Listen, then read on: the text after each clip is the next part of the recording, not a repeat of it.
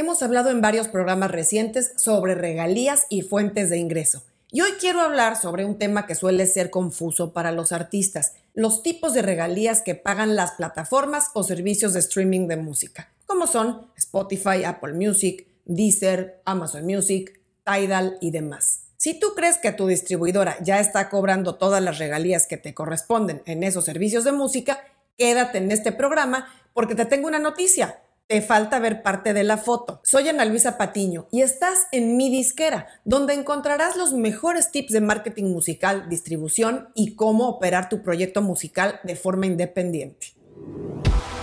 Esto es mi disquera.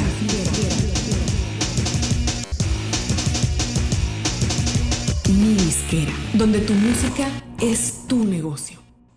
Y hoy vamos a comenzar diciendo que las regalías musicales se originan de varios modos. En este programa vamos a hablar exclusivamente de las que se derivan del uso de la música en plataformas de streaming. Y como este tema es un poco enredado, lo más fácil va a ser mostrarles una gráfica que hice para que vayan siguiendo en pantalla lo que voy explicando. Hasta arriba de la gráfica tenemos a los servicios de streaming, como son Spotify, Apple Music y demás, que van a generar ingresos tanto de las cuotas de pago de los usuarios premium como de la publicidad en el caso de los usuarios gratuitos. A partir de ahí, el pago de las regalías se va a dividir en tres, empezando por las distribuidoras.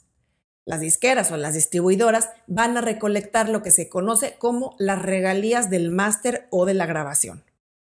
En segundo lugar están las sociedades de gestión colectiva, que son las entidades que existen en cada país, conocidas generalmente como organizaciones de derechos de autor y o de productoras de música, que son, por ejemplo, la SACUM en México, SADAIC en Argentina, las GAE en España, etc. Y a ellas se afilian tanto los autores como los productores o empresas que publican las grabaciones, tales como las disqueras. Y a través de estas entidades se va a cobrar de las plataformas lo que se conoce como regalías de ejecución. Y en tercer lugar tenemos las organizaciones de derechos mecánicos. Esta entidad va a cobrar lo que conocemos como las regalías mecánicas.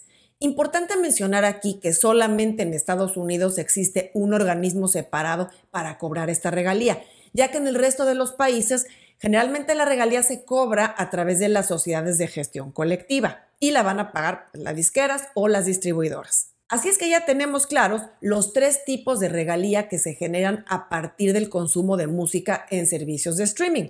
Así es que ahora vamos a la parte de cómo llega eso a la bolsa de los dueños de cada uno de los derechos. Y comenzamos con las regalías de máster. Estas regalías van a pagarse directamente de parte de la distribuidora o disquera al dueño de esa grabación, que puede ser el mismo artista, como sucede generalmente con los independientes, o bien, si la disquera o sello es la dueña del máster, pues ahí se va a quedar su ingreso. En segundo lugar tenemos las regalías de ejecución.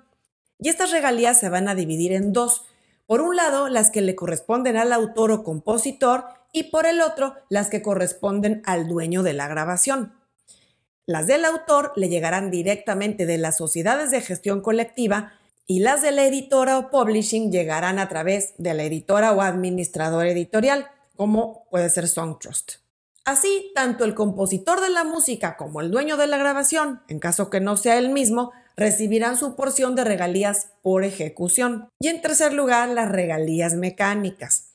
Este tipo de regalías se generan tanto por la venta de música en formato físico o digital, como puede ser desde CDs, vinilos o descargas o downloads, como por la reproducción en los servicios de streaming. Como mencionaba antes, salvo en el caso de Estados Unidos, donde el dueño de la grabación deberá pagar por separado la licencia mecánica, en el resto de los países esta regalía la pagan las disqueras o las distribuidoras y los dueños de la música la colectan de las sociedades de gestión. Así llegamos al final del gráfico, donde tenemos cómo los tres tipos de regalía van a terminar tanto en manos del autor como del dueño de la grabación, ya sea el mismo artista o bien la disquera o sello que las tenga en propiedad. Ya que tienes más claro este tema de cómo fluyen las regalías desde su origen en las plataformas de streaming hasta los bolsillos de los dueños de los distintos tipos de derecho, va a ser más evidente la importancia de que estés afiliado a estas entidades para que no dejes de cobrar ninguna de las regalías que te corresponden. Así es que, en resumen, además de estar distribuyendo tu música a través de una distribuidora o agregador, si tú también eres el compositor, ya sea de toda o parte de las canciones, debes afiliarte tanto a una editora o administrador editorial, como es Songtrust, o a través del servicio editorial en tu distribuidora, y además debes afiliarte también a la sociedad de gestión colectiva de tu país. Aquí menciono también que Songtrust y alguna de las otras distribuidoras a través de su servicio de administración editorial ofrecen también el servicio de recolección de regalías de ejecución, pero no dejes de cerciorarte para tener cubierta también esa parte y omita sin querer el registro a las sociedades de gestión. Así, sean pocos pesos, dólares o euros, o varios miles, podrás estar tranquilo de no dejar dinero en la mesa, ingreso que te corresponde por tu música. Espero que este programa te haya ayudado a entender de forma más amplia cómo fluyen las regalías desde las plataformas de streaming hasta tus bolsillos. Nos vemos muy pronto.